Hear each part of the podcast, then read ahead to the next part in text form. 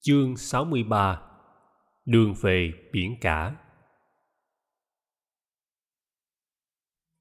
Trên đường đi, Bụt ghé vào thị trấn Alavi. Tại đây, người được dân chúng đón tiếp và cúng dường trai phạn tại một trú sở công cộng. Đi theo Bụt có 8 vị khất sĩ, trong đó có thị giả của người là Ananda. Sau khi Bụt và các vị khất sĩ đã thọ trai, mọi người đều ngồi lại ăn uống. Hôm ấy đến dự có khoảng 300 người. Cơm nước đã xong, Đại Đức Ananda thỉnh Bụt nói Pháp cho quần chúng. Mọi người đã ngồi yên sẵn sàng nghe Bụt nói, thì một bác nông dân đẩy cửa bước vào. Bác đã đến trễ, vì sáng hôm nay bác phải đi tìm một con trâu lạc. Tìm được trâu rồi, bác đóng cửa chuồng trâu và vội vã tìm tới trụ sở buổi họp. Chưa kịp bỏ một hạt cơm nào vào bụng. Biết bác nông dân đang đói, Bụt không thuyết pháp vội.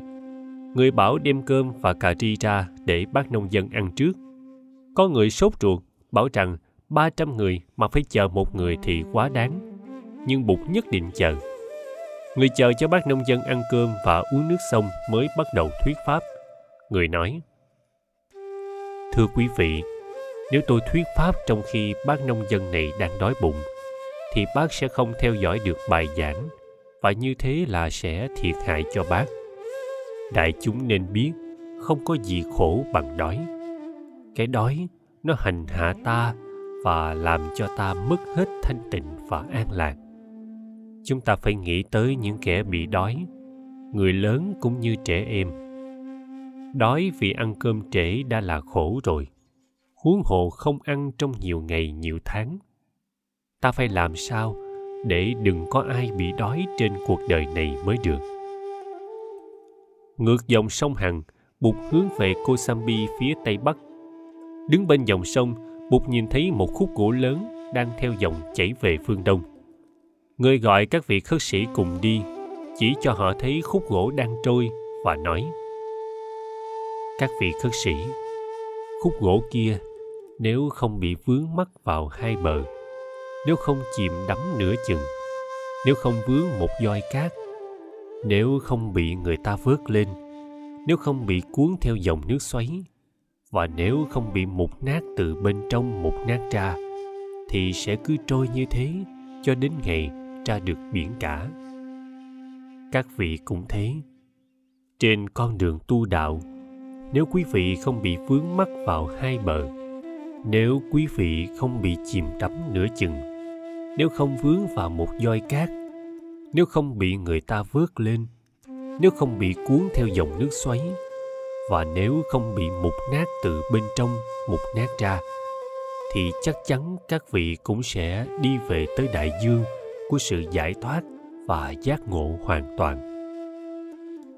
Các vị khất sĩ hỏi Bụt, Xin Thế Tôn nói rõ cho chúng con hiểu thế nào là vướng mắc vào hai bờ, thế nào là không bị chìm đắm nửa chừng, thế nào là không bị cuốn trôi theo dòng nước xoáy.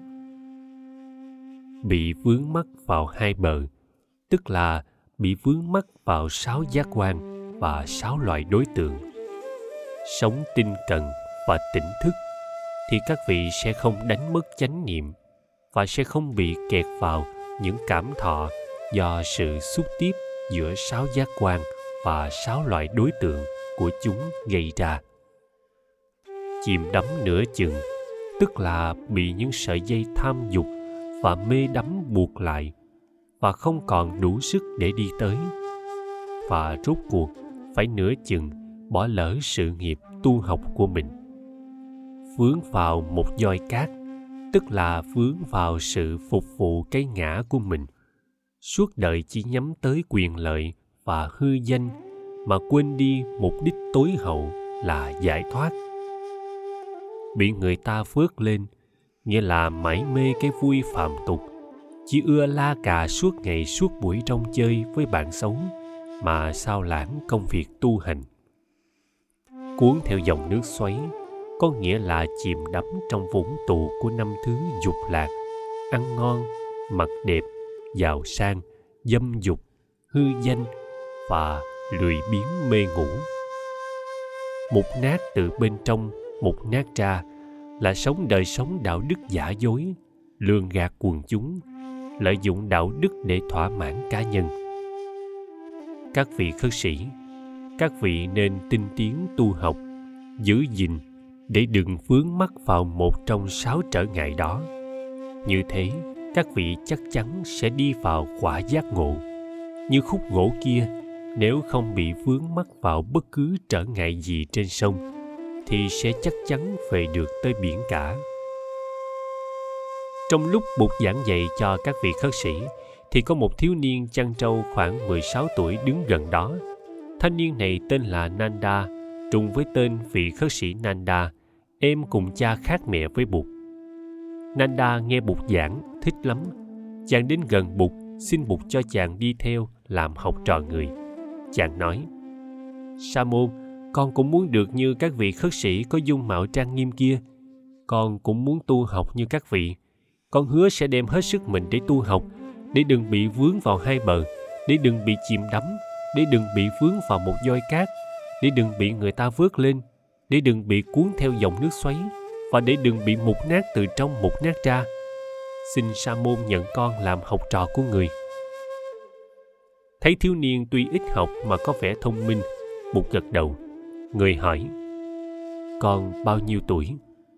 Bạch sa môn, con 16 con có cha mẹ ở nhà không? Cha mẹ con đều đã mất, con không có anh em và bà con nào hết. Con chỉ ở giữ trâu cho một người giàu có trong làng mà thôi. Bụt hỏi tiếp, con có thể ăn một ngày một bữa không? Con đã quen ăn như thế từ lâu. Bụt nói, đáng ra con phải đủ 20 tuổi mới được chấp nhận vào giáo đoàn. Tuổi chưa 20 thì chưa đủ chịu đựng được nếu sống không nhà, không cửa. Nhưng con là một thiếu niên đặc biệt. Ta sẽ xin giáo đoàn cho con được miễn điều kiện tuổi tác. Con sẽ tập sự 4 năm với tư cách một vị sa di trước khi thọ giới khất sĩ. Bây giờ, con đi lùa trâu về trả cho chủ con đi và con xin phép chủ con cho nghỉ việc xong xuôi con hãy đến tìm ta Thiếu niên thưa, Bà Sa môn, con không cần làm như thế. Những con trâu này khôn lắm. Chúng có thể đi về chùa một mình mà không cần con lùa. Nhưng con phải lùa chúng về, giao lại cho chủ đàng hoàng và xin phép chủ nghỉ việc thì con mới được chấp nhận theo ta. Nếu lỡ con lùa trâu về giao cho chủ và xin phép chủ được rồi, nhưng khi trở lại Bụt và các thầy đã đi hết rồi thì sao? Bụt cười. con đừng lo. Ta đã hứa thì chúng ta sẽ đứng đây chờ con. Nanda sung sướng đi lùa trâu về chuồng. Bụt gọi khất sĩ svatika người nói svatika thầy giao cho con hướng dẫn em thiếu niên chăn trâu này. Thầy tin rằng con biết cách giúp nó. Svatika chấp tay phụng mệnh. Thầy Svatika năm nay đã 39 tuổi thầy biết tại sao Bụt giao trách nhiệm hướng dẫn em thiếu niên chăn trâu này. Được gặp Bụt hồi còn 11 tuổi, Svatika đã được Bụt cho xuất gia năm thầy lên 21. Chính vị Svatika mà Bụt đã nói kinh phong ngưu. Kinh này thầy Svatika vẫn thuộc lòng. Thầy đã trùng tuyên kinh này rất nhiều lần cho các bạn đồng tu. Cậu bé này sẽ được tập sự xuất gia và 4 năm sau sẽ được thọ giới khất sĩ thầy Svatika tin tưởng là mình đủ sức để hướng dẫn chú bé Nanda này. Đã đến lúc Bụt giao cho thầy trách vụ tiếp độ những người trẻ tuổi. Bạn thân nhất của thầy là Đại Đức Rahula, năm nay cũng đã 36.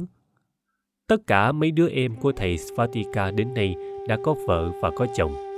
Ai cũng có gia đình và có nhà cửa riêng. Ngôi nhà ngày xưa của gia đình Svatika bây giờ đã siêu vẹo và đổ nát trong một chuyến du hành ngang qua thôn Uruvela, Svatika đã ghé thăm lại chốn cũ năm xưa, khi thầy còn 11 tuổi, một mình phải đi chăn trâu nuôi bốn đứa em. Năm ấy Trupka mới 7 tuổi, Ba La mới 5 tuổi, Bima mới 2 tuổi. Năm nay Bima đã 30 tuổi rồi. Cũng như chị nó là Ba La, Bima đã có chồng, có con. Em trai của Svatika sau khi cưới vợ đã đi lập nghiệp ở một nơi khác Svatika đã có gần 20 đứa cháu và trong số đó cũng có những đứa đang đi chăn trâu cho người khác như Svatika và Rupka ngày xưa. Svatika nhớ có lần thầy đã mời thầy Rahula ghé lại quê nhà. Lúc đó Rupka đã cưới vợ và đi sinh sống nơi khác. Hai đứa em gái còn ở với nhau, sống vào nghề làm bánh. Svatika đã cùng đi với Rahula ra bờ sông. Nhớ lời hứa với bạn, Svatika đã đi tìm bọn chăn trâu đang thả trâu cho ăn bên bờ cỏ cạnh dòng sông Ni Liên Thuyền và bảo chúng để cho Rahula thử cởi lên mình trâu. Lúc đó Rahula đã thọ giới khất sĩ nên hơi ngần ngại. Nhưng cuối cùng Rahula đã cởi áo Sangati cho Svatika cầm. Một em bé một đồng chỉ cho Rahula cách leo và ngồi lên mình trâu. Thấy con trâu to lớn nhưng quá hiền lành, Rahula làm đúng theo lời em bé. Ngồi trên mình trâu để trâu thông thả bước đi. Rahula cho Svatika biết cái cảm giác là lạ của thầy. Rahula ý thức về cảm giác ấy. Rồi Rahula nói không biết nếu thấy cảnh này, Bụt sẽ nghĩ gì. Svatika biết nếu không đi tu thì ở lại hoàng cung để sau này làm vua. Chắc hẳn Rahula sẽ không bao giờ có dịp cởi lên mình trâu mà đi như hôm nay. Chú bé Nanda đã trở lại, để Đức Svatika trở về giờ phút hiện tại. Thầy bảo Nanda tới gần thầy và cho chú biết thầy sẽ là thầy nương tựa của chú. Ngày tối hôm ấy, Nanda được xuống tóc là một vị sa di. Chú tiểu mới này được dạy cách mặc áo, mang bát và những cách đi, đứng, nằm, ngồi theo chánh pháp. Nanda đã 16 tuổi và có vẻ chín chắn. Thầy Svatika nghĩ rằng hướng dẫn chú sa di này không phải là việc khó. Thầy nhớ năm xưa ở tu viện Trúc Lâm, có một nhóm 17 em bé được các thầy trong tu viện chấp nhận vào giáo đoàn để tu học. Em lớn nhất 17 tuổi và em bé nhất chỉ mới có 12. Tất cả đều là con nhà khá giả. Đứa lớn nhất tên là Ubali. 16 em kia đều là bạn chơi thân của Ubali. Khi Ubali xin đi xuất gia, cả bọn 16 đứa kia đều đòi cha mẹ cho đi tu theo. Sau khi được chấp nhận, bọn trẻ được khép vào kỷ luật của tu viện. Luật của tăng đoàn là không thể ăn quá ngọ. Đêm đầu, mấy em nhỏ đói quá nên khóc. Các thầy bảo phải đợi tới ngày mai mới được ăn cơm. Buổi sáng, Bụt hỏi các thầy tại sao ban đêm lại có tiếng trẻ em khóc. Các thầy trình bày lại tự sự. Bụt bảo, từ nay về sau, các thầy không nên nhận vào giáo đoàn những người dưới 20 tuổi. Các em chưa đủ sức để chịu đựng nếp sống của người khất sĩ. Tuy nhiên, vì các em đã được chấp nhận lỡ rồi nên vẫn được giữ lại. Bục dạy các thầy nên cho phép các em từ 15 trở xuống được ăn thức ăn nhẹ vào buổi chiều. Cũng như Rahula hồi còn 8 tuổi, em bé nhỏ nhất năm ấy, năm nay cũng đã được thọ giới khất sĩ rồi vì đã đến tuổi 20.